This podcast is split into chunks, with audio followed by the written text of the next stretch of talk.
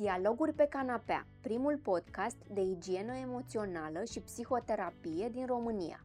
Doi psihologi cu experiență și umor, Alexandra Lazu și Ioana Dăncescu, o canapea confortabilă, invitați deschiși, dialoguri empatice și ascultători curioși. Vorbim cu entuziasm despre cum ne poate ajuta și cum putem aplica psihoterapia în viața de zi cu zi. te invităm să asculți o serie de dialoguri inedite despre viață, moarte, momente cruciale, relații și reușite. Sperăm să ai o viziune mai clară despre cine ești tu cu adevărat și care este drumul tău. Dă-ți timp să te descoperi și să faci zilnic ceva pentru binele tău. Pășește alături de noi către cea mai bună versiune a ta. Ascultă Dialoguri pe canapea. Hola! Bună tuturor și bine ai revenit alături de noi la episodul 6 al dialogurilor noastre.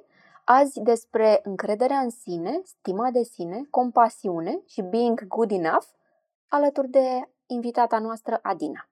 Noi oamenii suntem ființe sociale și de multe ori schimbul dintre noi și mediul în care trăim ne poate influența starea înspre mai bine sau mai puțin bine. Interacțiunile cu alți oameni, în special cele emoționale, ne afectează funcționarea în multe și subtile moduri, aproape în fiecare moment al vieții. Și ce ne-am gândit în acest moment, după ce am avut episodul despre creativitate, să explorăm uh, un alt râm, cel al încrederii în sine, al uh, stimei de sine și al uh, superputerii pe care am um, găsit-o noi în legătura dintre acestea două, între stimă și încredere de sine, și anume compasiune. Ce frumos!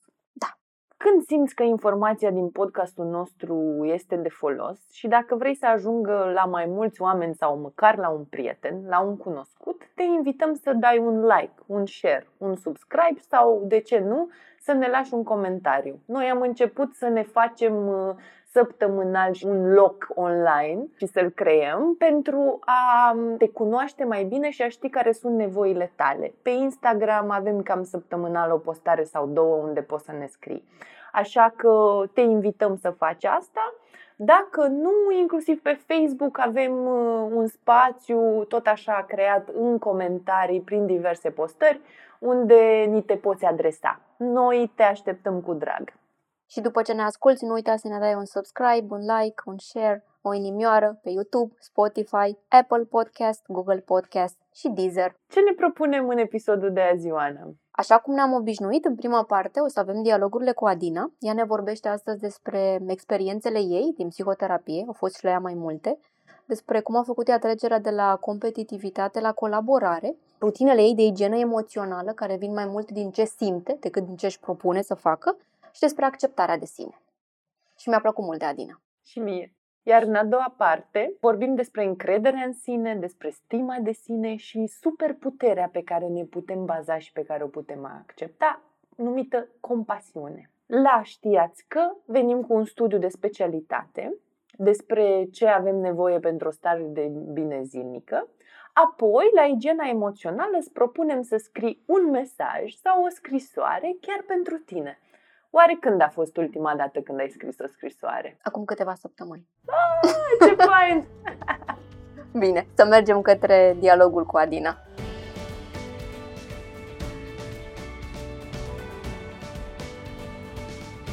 Bine ai venit astăzi, Adina, alături de noi. Bine ai venit! Bine v-am găsit, mulțumesc mult de invitație.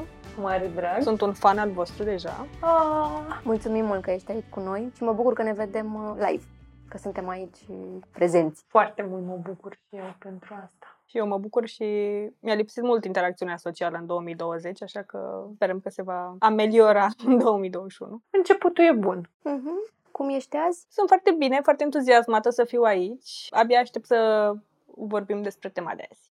Cum mai descrie anul 2020 în 5 cuvinte? Cred că a fost uh, foarte surprinzător, a fost greu și a fost și revelator. Sunt trei cuvinte, știu, dar și a fost, se pun. și pot să explic un pic de ce. Sigur? Sigur, sigur. Surprinzător, cred că e evident, pentru că nimeni nu se așteptă la asta la începutul anului. Uh, Pe urmă, greu pentru că am trecut cu toții, cred că, prin această perioadă cu lipsă de interacțiune socială în care viața ni s-a schimbat foarte tare. Personal am și schimbat jobul, prin urmare a fost destul de greu să mă adaptez unui uh, job nou uh, în plină pandemie. Și revelator pentru că am folosit, cred că, perioada asta să ne uităm mai mult în noi. Am văzut foarte mulți oameni în jurul meu care au făcut asta, care s-au bucurat să petreacă mai mult timp cu familia, care au făcut lucruri pe care le amânaseră din totdeauna sau și-au descoperit noi hobby-uri. Așa că de asta l-aș uh, caracteriza așa. Ce frumos! Foarte mm, complet. Și legat de faptul că ești aici, în context de podcast, ce te aduce? De ce ai venit?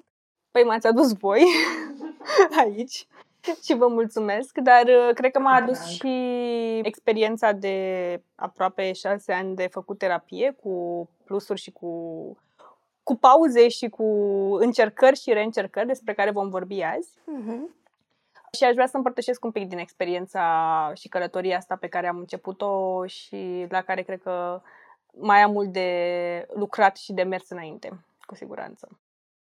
Ne bucurăm că ești aici. Și eu mă bucur. Cum a început totul și când ai ajuns prima dată la psihoterapie, Adina? Cred că era acum vreo șase ani, mai mult sau mai puțin.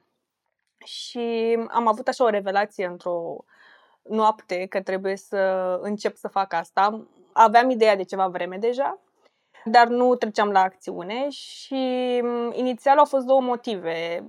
Primul pentru că eram uh, ieșisem dintr-o relație cu ceva ani în urmă care nu se terminase și o simțeam încă ca pe o povară, deși eram cu altcineva deja.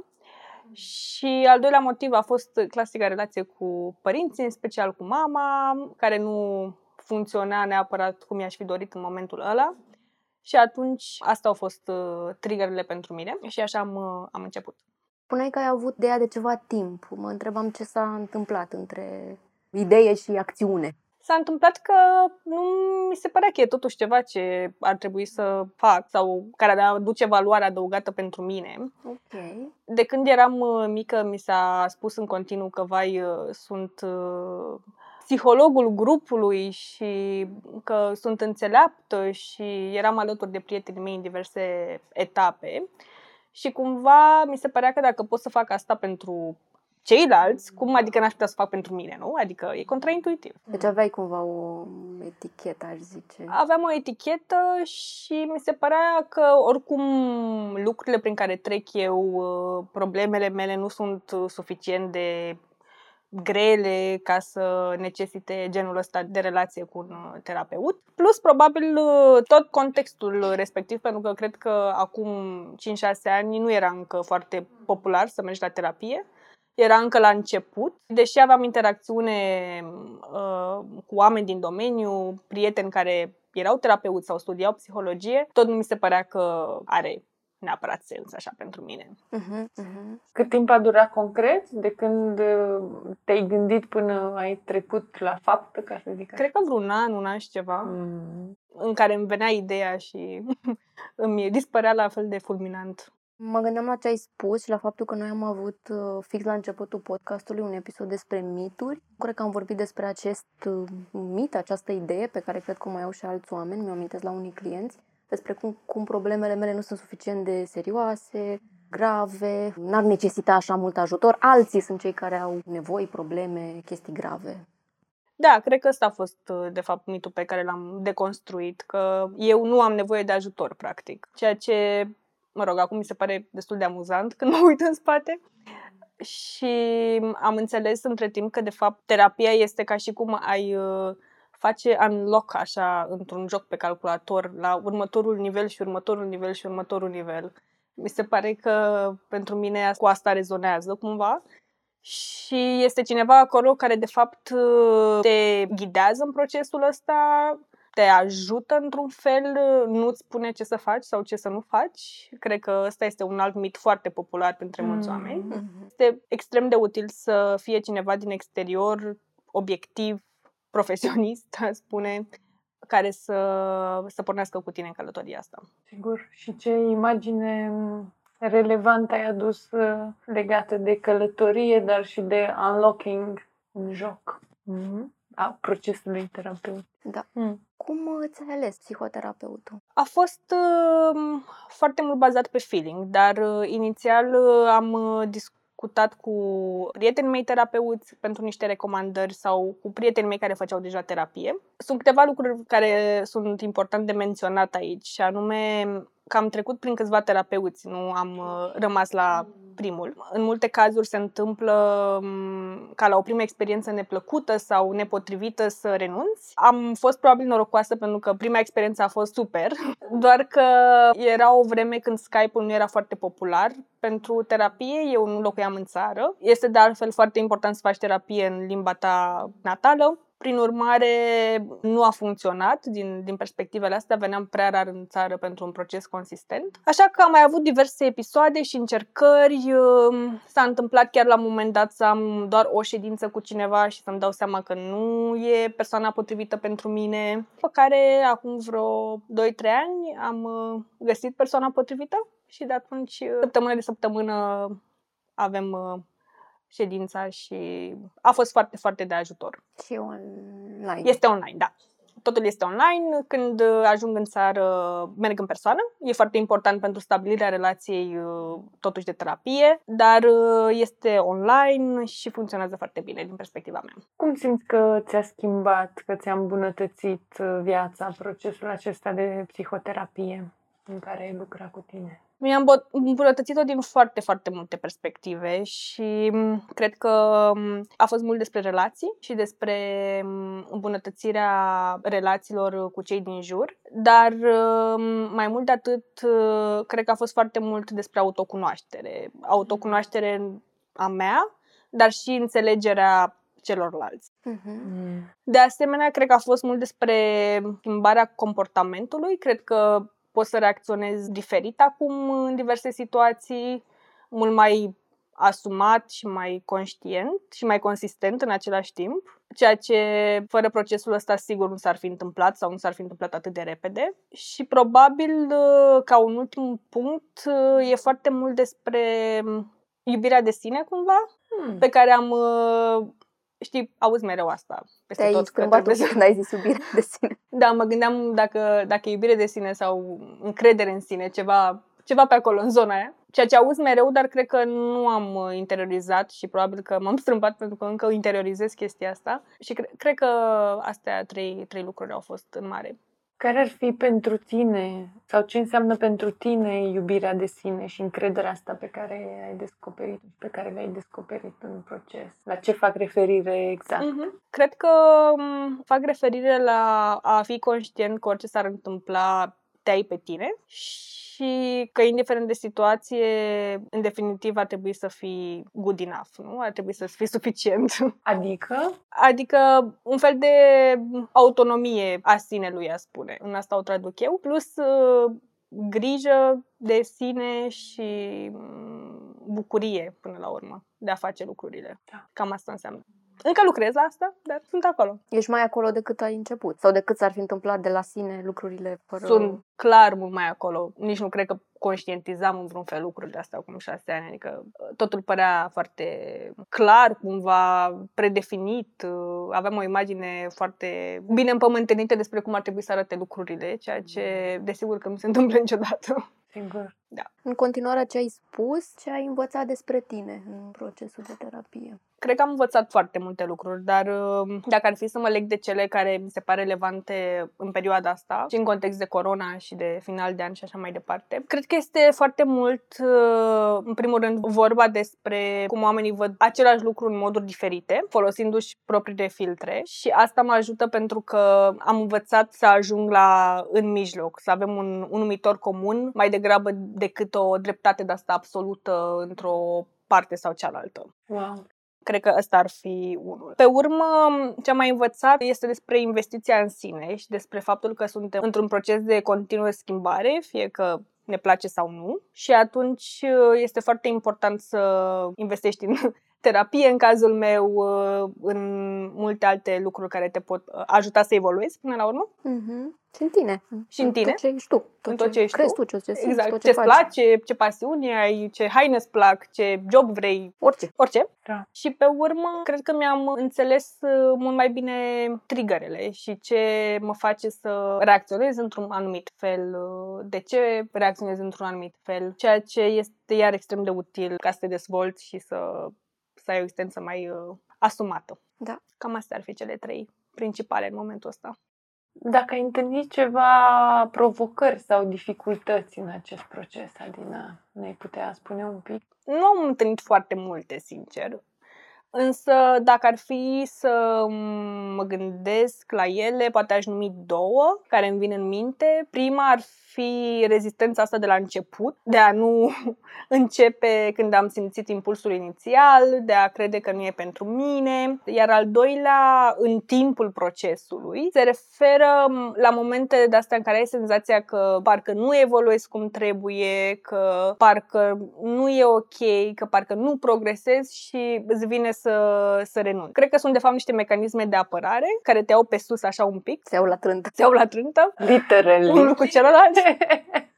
A fost important să conștientizez că sunt mecanisme de apărare ca să pot să merg mai, mai departe și să nu renunț. S-a fost provocator. Și a fost provocator. Treci prin chestia asta. Da, a fost provocator. Oricum, tot procesul în sine e de fapt o provocare, pentru că nu este La ce ți-a ușor, folosit? nu e facil, presupune foarte mult uh, căutare în sine, care nu este chiar o plimbare în parc într-o după amiază de primăvară. E mai degrabă Indiana Jones.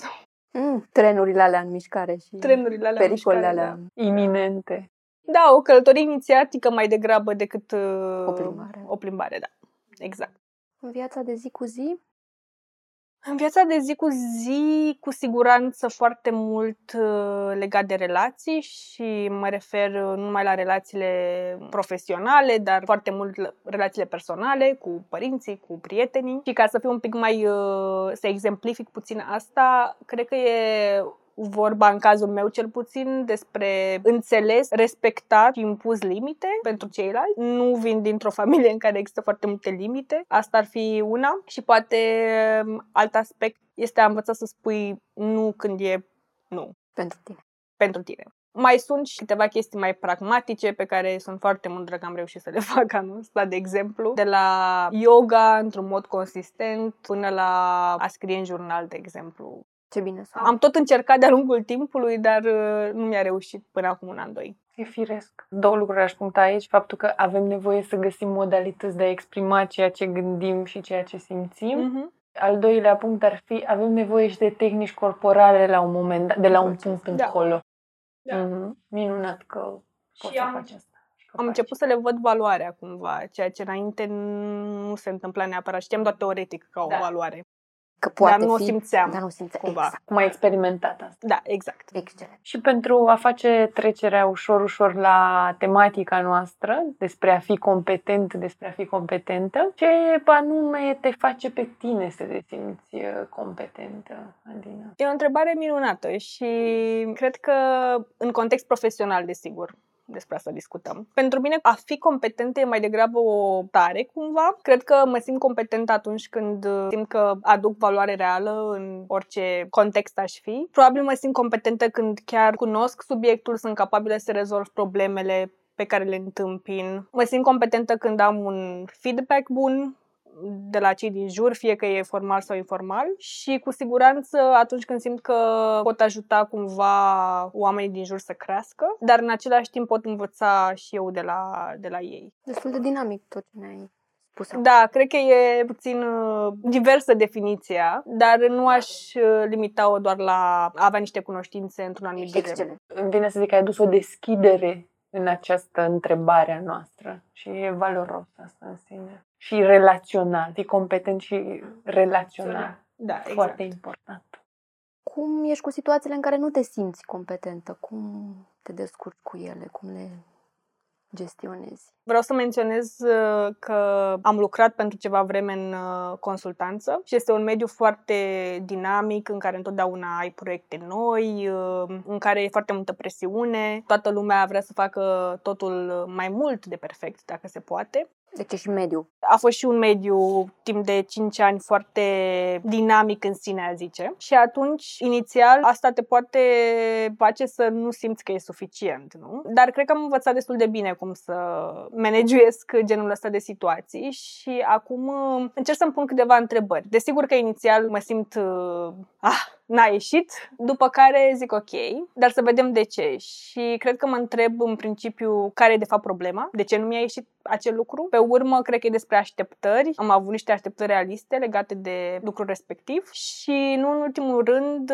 ceea ce mi se pare super important, ce pot face în viitor ca să evit genul ăsta de situație în care nu mă simt competentă. Pot face ceva sau poate că nu e cazul, poate nu a fost ceva ce se poate remedia. Schimba. Schimba, da.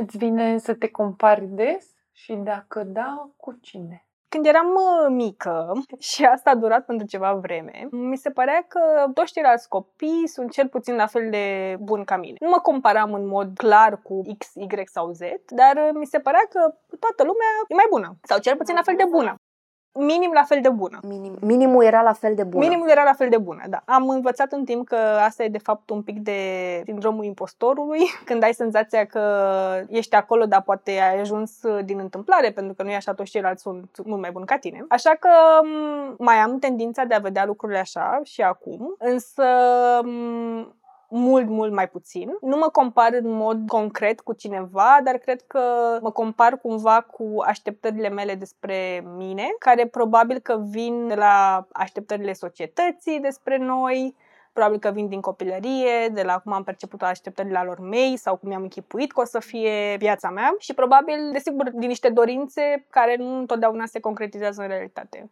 Nu mă compar foarte mult direct cu cineva. Parcă e așa o formă subtilă. A și fost, înțeleg, o formă subtilă de comparație. Da. Și și acum parcă vorbești de o formă așa foarte delicată, așa volatilă de comparație. Da. E cu siguranță o comparație, dar nu este una foarte agresivă, a zice. Sau nu conștient, cel puțin. Ce zici aici e că e normal să ne comparăm.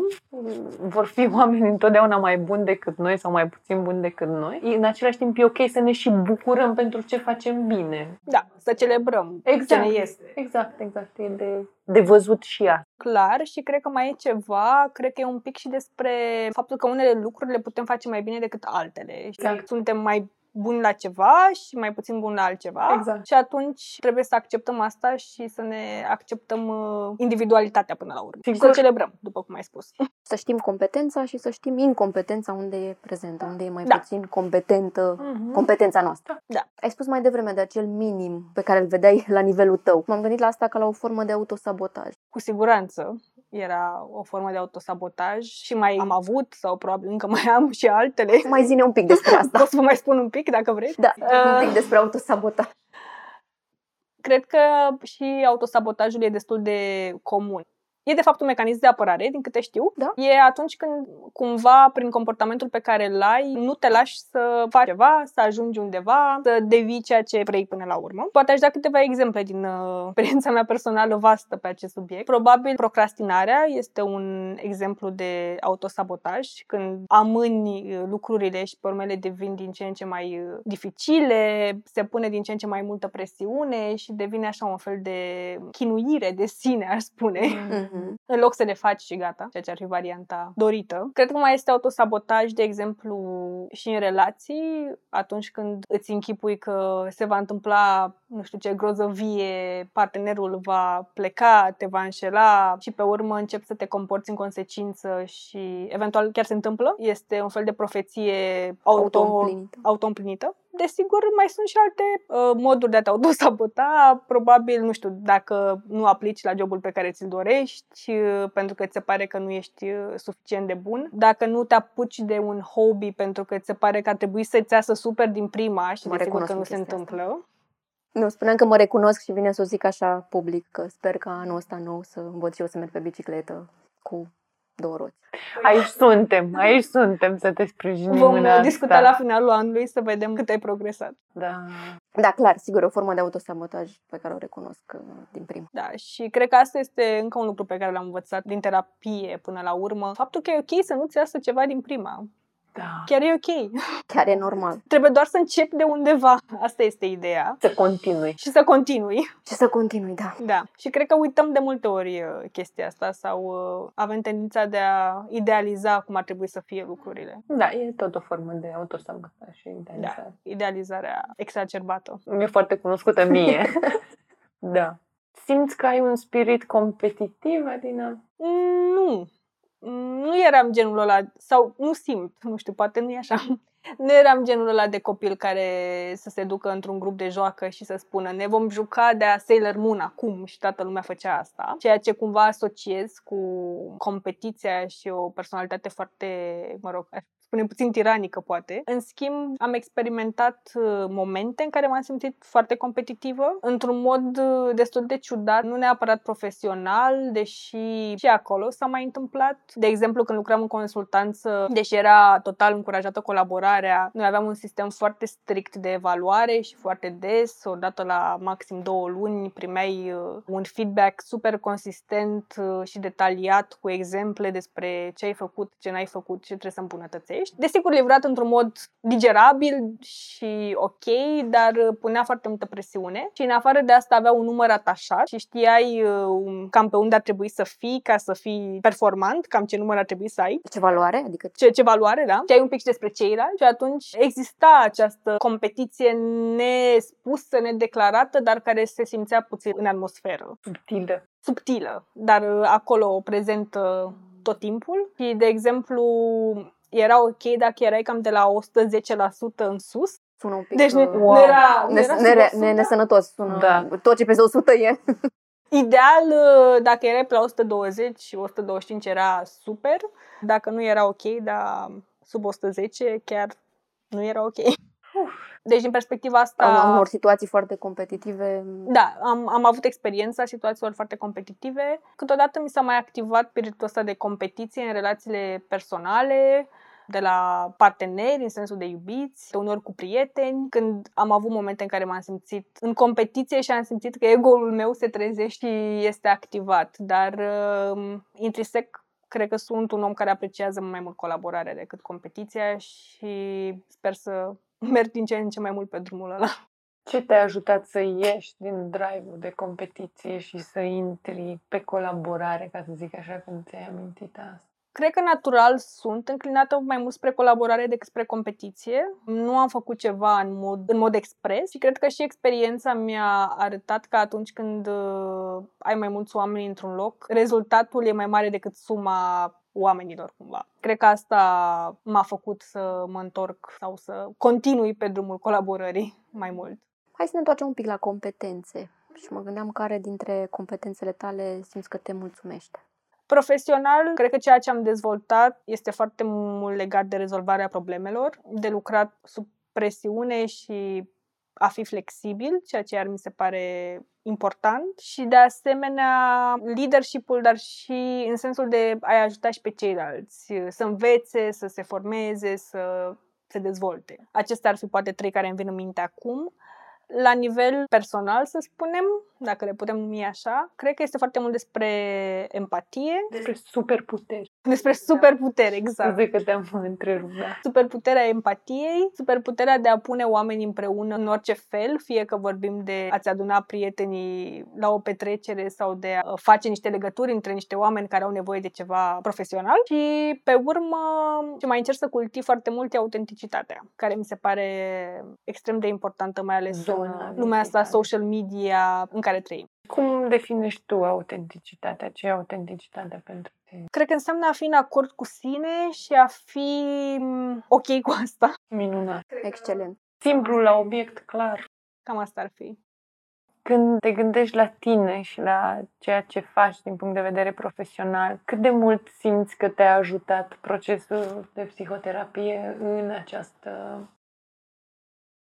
Cred că nevoile mele au fost mai mult focusate pe nivelul personal, dar cu siguranță găsesc niște valoare adăugată și în nivelul profesional. De exemplu, am învățat să interacționez și să lucrez mult mai ok cu oamenii pe care pentru mine erau toxici, fie că vorbim despre șefi, despre colegi și aici este foarte mult despre pus limite și despre a exprima ce crezi, ce ai nevoie în contextul ăla. Ăsta ar fi un exemplu. Foarte bun.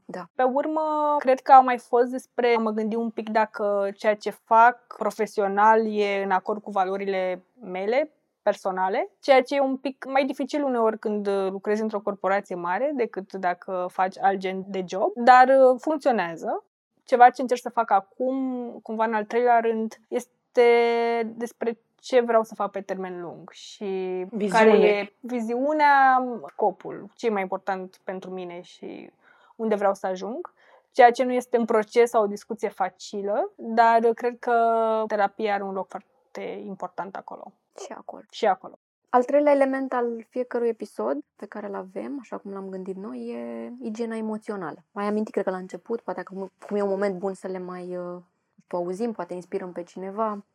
Uh, Ce obiceiuri, rutine ai care te ajută constant sau zilnic cu partea ta emoțională și igiena emoțională? Păi sunt câteva. Și uh, am amintit prima dată despre relația cu corpul, despre care vorbeam mai devreme și nu am fost niciodată o mare sportivă. Nu cred că o să fiu vreodată o mare sportivă, dar ok. încerc să fac uh, lucruri care îmi priesc. De exemplu, yoga este unul dintre ele. Îmi place și să și asta s-a întâmplat foarte mult, probabil pentru mulți oameni în timp de pandemie, să merg uh, pe jos, la plimbări, în ritm alert, un fel de sport pentru mine de altfel. Cam asta ar fi pe partea uh, relației cu corpul. Pe partea emoțională mă exprim foarte bine în scris, prin urmare încerc să țin un jurnal care nu e zilnic, dar e constant, ceea ce chiar mi-a ieșit, după cum spuneam, anul ăsta. De asemenea, am făcut diverse exerciții de dezvoltare personală în afara cadrului terapeutic. De exemplu, există niște carduri, ai un pachet de 52 de cărți și poți extrage una în fiecare săptămână și ai niște timp să meditezi la întrebarea respectivă și să scrii ceva despre ea dacă vrei. Foarte mult încerc să ascult podcasturi, TEDx-uri. Podcastul vostru este unul dintre preferatele mele deja pe tema asta, Mulțumim. cu drag. De asemenea, mai e și o altă dimensiune. Am, mi-am dat seama că poate sună puțin superficial, mă simt mai bine îmbrăcată într-un anumit fel, când, când îmi place cum sunt îmbrăcată, mă simt mai bine când am unghiile făcute decât când nu le am și tot așa. Deci un pic de grijă de sine și pe partea asta mai fizică, să spunem. Mai pragmatică, dar Pragmatică. mai, Necesar. mai, da, mai ancorat în realitate, în ce-ți face plăcere și ce-ți face bine. Dacă ai tu întrebări pentru noi, așa, că ne apropiem ușor, ușor de final. Da, mă întrebam dacă voi, de-a lungul timpului, ați avut momente în care nu v-ați simțit suficient de competente la ceva și la ce.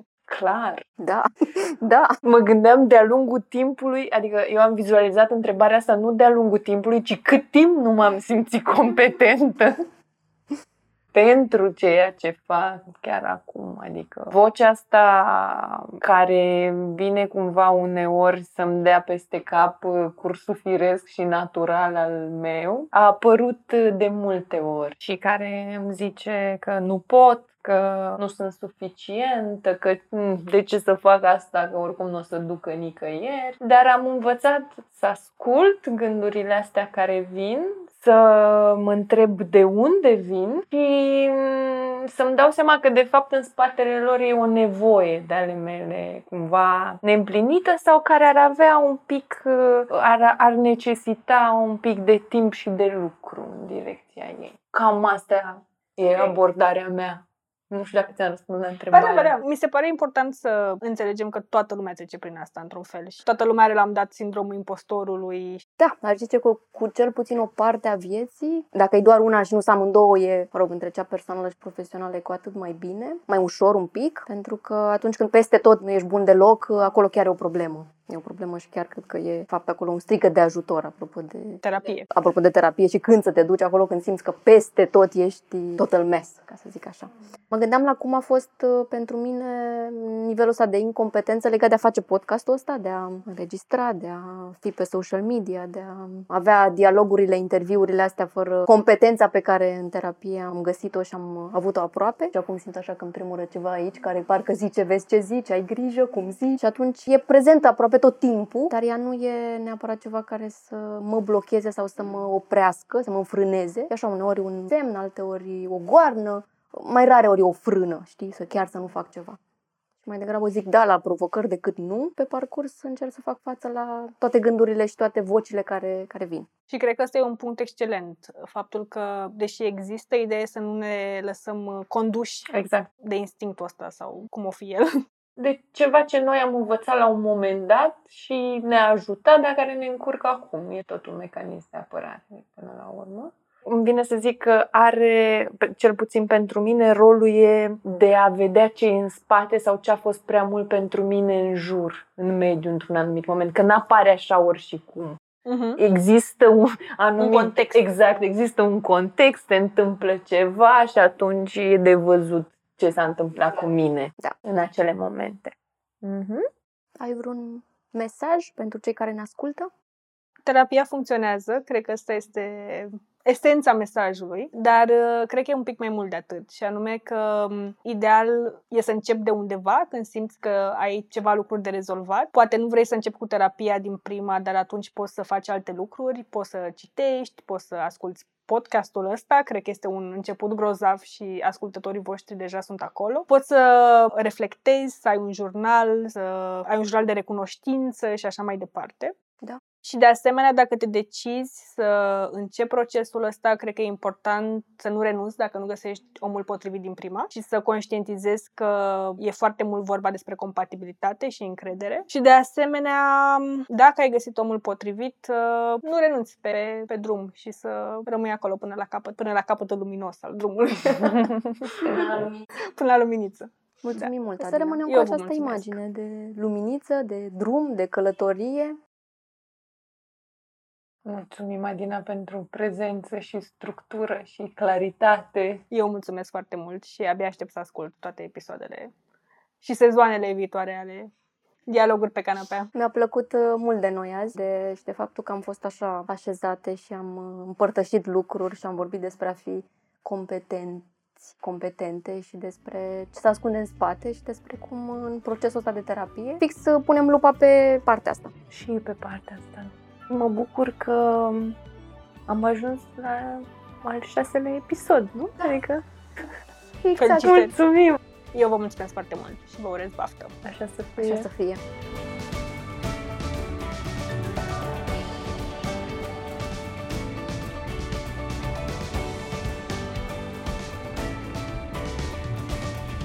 Cu ce am rămas din dialogurile alături de Adina? Una din ideile care mi se, pare, mi se pare foarte valoroasă e faptul că nici ea, la fel ca și ceilalți invitații ai noștri, unii dintre ei cel puțin, nu s-a oprit la primul terapeut și a avut mai multe experiențe în psihoterapie.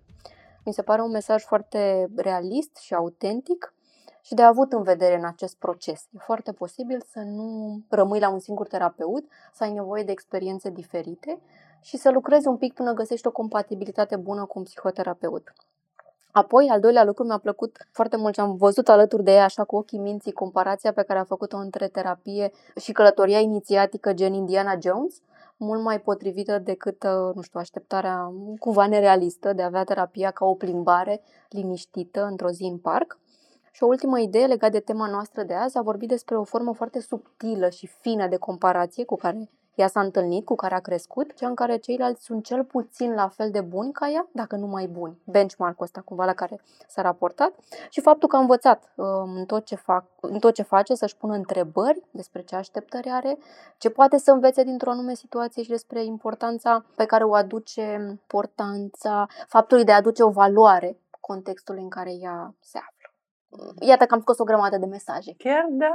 Cu tine ce a rămas, uh, Alexandra? Aș adăuga m, faptul că rămân cu trecerea despre care a vorbit Adina de la competiție la colaborare în relații și apoi cu aceste superputeri, uh, acordul cu sine, acceptarea de sine, relațiile prietenoase cu ceilalți, empatie, valorile personale între ceea ce vrea să facă și ceea ce crede și ceea ce chiar face din punct de vedere profesional, apoi uh, despre a pune limite și nu în ultimul rând despre a spune nu atunci când uh, simt să fac asta. În plus, structura, claritatea și bunăvoința ei, atât din dialogul cu noi, și susținerea constantă pe care ne oferă prin prezența ei offline și online. Adina e cu noi, îmi vine să zic.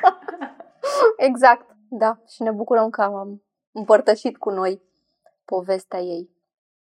Trust. Very important in every relationship. Încrederea. Importantă în orice relație. De unde este replica asta, Alexandru? Este mm, replica lui uh, Sean, terapeutul dintr-un film foarte drag nou, Good Will Hunting, film pe care ți le recomandăm. Cuvintele acestea răsună puternic în noi și le avem mereu în minte. Din teoria pe care o știm, uh-huh. teoria lui Eric Erikson, uh-huh. încrederea se formează în relațiile semnificative în primul an de viață. Ce înseamnă asta? Asta înseamnă că încrederea mea în mine va depinde inițial de modul în care mediul, contextul a răspuns sau nu la nevoile mele. În timp, pe măsură ce mă conectez cu acest mediu, acest context, pot să recunosc atât medii sigure, în care conexiunea um, stă la baza sentimentului de siguranță, cât și pe acelea nepotrivite pentru mine. Iar când încrederea lipsește, na, rămânem pe loc, rigizi în spatele unor, unor ziduri pe care ni le construim, iar când încrederea e, des, e prezentă, din contră ne deschidem. În research-ul pentru acest episod, multe din cercetările găsite de noi au fost și fac parte din domeniul sociologiei, nu doar al psihologiei. Acest fapt ne arată încă o dată strânsa legătură dintre persoană și mediu. Înainte de a spune despre mine dacă am încredere sau nu, mi-aș pune niște întrebări și te-aș invita și pe tine să ți le pui. În ce mediu am crescut? Mi-a fost cultivată încrederea în forțele proprii? Am primit încredere în relațiile de atașament? Adică vreaul meu a fost acceptat ca vreau sau... Mi s-a zis, hai, hai totuși, mai poți, trebuie să mai poți un pic.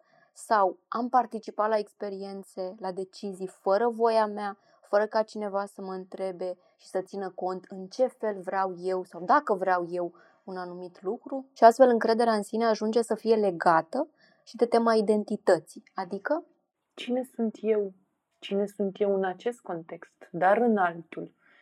Cine mi-a recunoscut sau cine mi-a negat nevoile în primă instanță. Și revenind la Eric Erikson, la teoria lui, el ne arată foarte bine în acest, acest fapt, în um, această teorie despre dezvoltarea psihosocială, pe care vrem să o aducem puțin, așa, o fărâmă, o frântură din ea în, în atenția voastră. Așadar, această teorie a lui despre dezvoltarea psihosocială se referă la stadiile dezvoltării noastre și primul fiind cel între 0 și 1 an, cel al încrederii versus neîncrederii.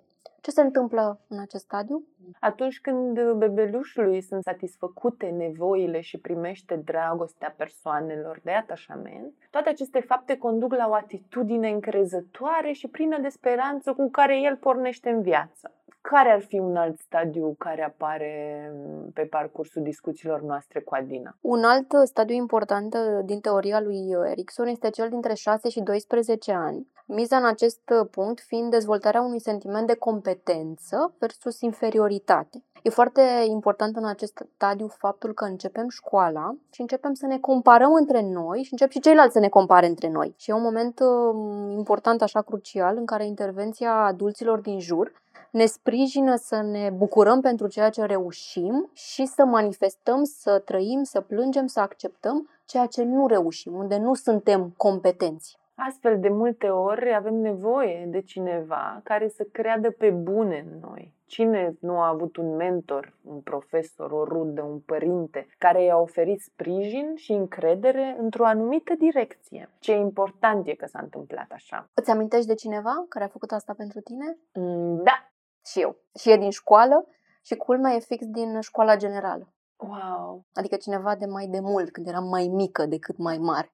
Și eu, profa de engleză. Dacă ascult, o salut. La mine profa de română. Oh, ce fain. Te emoționat. Da. Hai să mai mergem către o replică. Mm-hmm. Din filmul uh, The Pursuit of Happiness. Când adultul stă de vorbă cu copilul și... Adultul, cred că Will Smith? Da, exact. Stă de vorbă cu copilul lui din film. Da, și spune. Hey. Don't ever let somebody tell you you can't do something. Not even me. All right? You got a dream, you got to protect it. People can't do something themselves, they want to tell you you can't do it.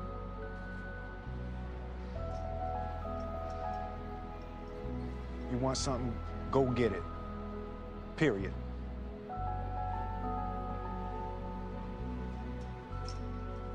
Hei, nu lăsa pe nimeni să-ți spună că nu poți face ceva, nici măcar eu, ok? Ok. Ai un vis, ține-te de el. Atunci când oamenii nu pot face ceva ei înșiși, îți vor spune că nu poți nici tu. Dacă vrei ceva, faci ceva. Punct. Ai un vis, protejează-l. Exact. Și în literatura de specialitate găsim multe studii care ne arată că cu cât experiența noastră în relație este mai în acord cu nevoile noastre, cu atât încrederea în sine e mai ridicată. Și viceversa, cu cât am fost mai discreditați în relații, cu atât încrederea în sine e mai scăzută. Și iată din nou importanța relațiilor, pentru că am tot vorbit despre asta. Da.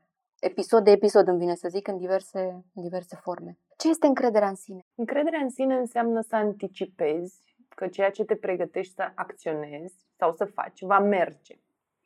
Pentru că te simți capabil să, sau capabilă să duci lucrurile la bun sfârșit, făcând față situațiilor, dificultăților și având încredere în capacitățile proprii. Astfel se formează o anumită zonă în noi de liniște, de siguranță, de stare de bine. Îmi vine să zic că există și o zonă de îndoieli normale Mhm. și o alta de îndoieli excesive, care se poate asocia cu decizii obișnuite, de cele de zi cu zi, gen nu știu cu ce să mă îmbrac, nu știu dacă să iau un Uber sau să iau mașina, nu știu dacă o să găsesc loc de parcare sau nu, cu generalizarea anumitor situații, elemente și implicit cu renunțarea în timp la unele acțiuni cu totul. Și avem aici procrastinarea, ruminațiile constante, renunțările și vitările de care spuneam la multe alegeri de viață. Opusul încrederii în sine e abandonul de sine. Astfel, ajungem să facem cu noi ceea ce au făcut alții cu noi. Reconstruirea încrederii șubrede ia timp, răbdare, efort, relații și toate superputerile despre care noi vorbim aici sau pe care le menționăm săptămânal. De fapt, încrederea în sine e o profundă certitudine că orice apare în viața mea, eu gestionez pe cont propriu sau alături de alții. Se recapătă făcând lucruri noi, de la cele mai simple, de a ne vedea, a ne hrăni corespunzător, a ne îngriji, la cele mai complexe, de a crea contexte sănătoase alături de alți oameni. Cum de a- facem noi aici? Exact. La a pune pe picioare afaceri de succes și, de ce nu, chiar a întemeia o familie. Și mă întreb acum, după ce am văzut un pic ce înseamnă încredere, de câte ori nu cădem înainte de a învăța să mergem? Hmm. Și uite-ne aici, făcând proiectul. Îmi amintesc că și pe la 5 ani aveam uh, julituri în genunchi și mă gândeam, îmi amintesc gândul ăsta, oare când nu o să mai cad? O să vină un moment când nu o să mai cad. Știam că o să vină un moment când nu o să mai cad.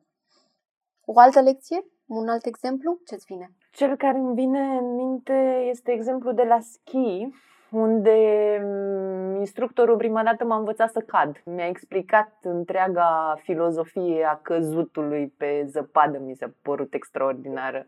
Eu o vedeam așa cu ochii minții, cum am eu tendința asta de a supraanaliza, eram inclusiv acolo implicată și fizic, dar și rațional, știi? A fost o filozofie pe care am aplicat-o și o aplic în continuare în viața mea și îmi dau seama că a cădea e firesc, bine că există gravitație și cum învăț eu să cad mai bine și chiar de câte ori nu m-a ridicat după ce am căzut. Excelent. Da. Următoarea temă cu care venim azi? Hai să ne oprim un pic asupra stimei de sine și ce Mhm. înseamnă ea. Stima de sine se referă la un tip de relaționare, i-am zis noi, foarte intimă, așa, foarte personală, cu mine însă, mine însumi. E uneori ținută secretă, stima de sine, nu prea povestim chiar tuturor cum ne raportăm noi la noi înșine și uneori e inconștientă. Nu știm tot timpul și cu claritate cum ne raportăm de fapt la noi înșine și putem avea foarte multe momente de ambivalență.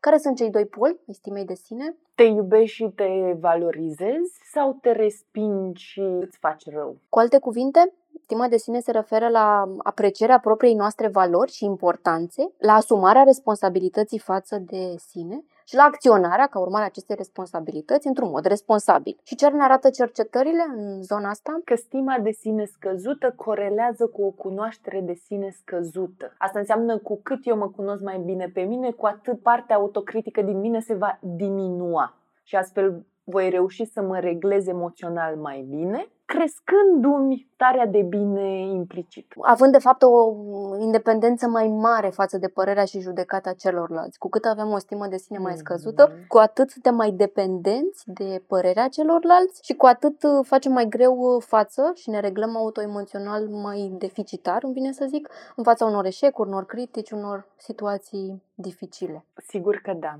Stima de sine reprezintă satisfacția sau insatisfacția pe care o resimt față de propria persoană, așa cum am văzut mai devreme. Percepția mea se conturează prin modul în care mă văd alții la începuturile mele timpurii. Statul de început de Exact. dezvoltare. Dacă privirea persoanei um, sau persoanelor mele de atașament e mereu încruntată, e mereu speriată, asta va avea un uh, efect în dezvoltarea mea și pe termen scurt și pe termen lung și e astfel corelată cu una din nevoile noastre de bază, cea de a fi bine cu sine și de a fi bine primit, primită într-o relație. Asta mă face să mă întreb oare cum e să fii privit cu blândețe, cu tandrețe, cu compasiune? Ce efect are asta în mine? E un efect extraordinar. Așa cum știm cu toții, având în vedere că suntem la al șaselea episod, a fi bine cu sine e un proces de a dilua aceste ziduri ale apărării care se, pe care le construim în noi și chiar apoi de a crea punți către noi orizonturi. Ce îmi place poezia din tine. Mulțumesc!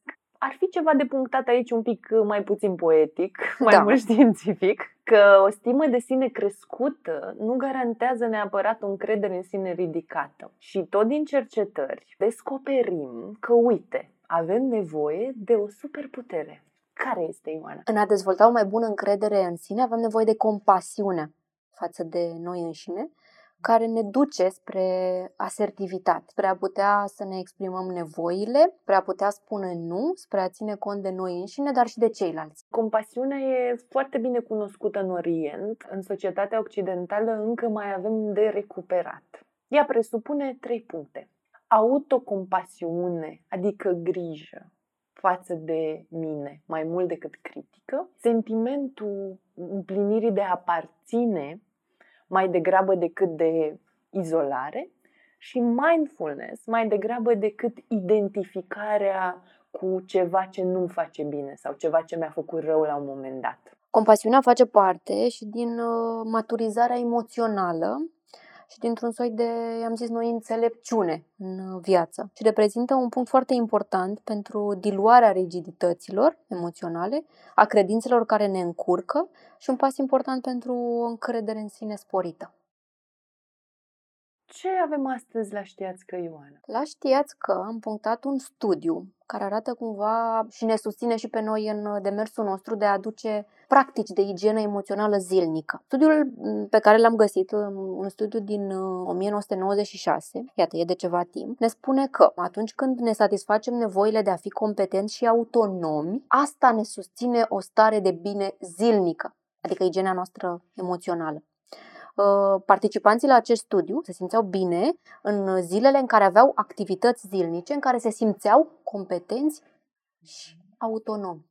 Da, ce aș mai zice aici, Ioana, este că uneori ne e mai la îndemână să zicem că I am not good enough decât să spunem că suntem răniți. În spatele acestui not good enough stă de fapt o zonă, un semn care ne vorbește despre nevoile noastre reale rănite. Astfel, esența traumei de iubire sau de relație are la bază nu sunt suficientă, trebuie să fac mai mult, trebuie să reacționez uh, diferit. Care, de fapt, despre ce ne vorbește? Despre o indisponibilitate a celuilalt față de mine și, ulterior, implicit, a mea față de mine. Este ceea ce învăț despre mine, să fiu mai puțin disponibil acolo la, și atent la nevoile mele. Și atunci, rezumând, atunci când avem uh, o stare de bine zilnică și când ne facem noi rutinele noastre de igienă emoțională, ne simțim și competenți și autonomi. Și implicit când facem asta avem o stare de bine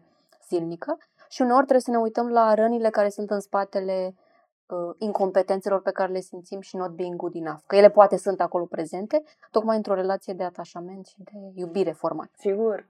Și îmblânzirea acestui not good enough vine cu răbdare, cu empatie, cu acceptare necondiționată, relații bune și sănătoase și nu în ultimul rând, ceva ce ne place nouă mult, această capacitate de autoreflexie care stă la baza podcastului nostru, a întrebărilor noastre, a activității noastre în general și se rezumă la întrebarea Cine sunt eu? Da, cine sunt eu?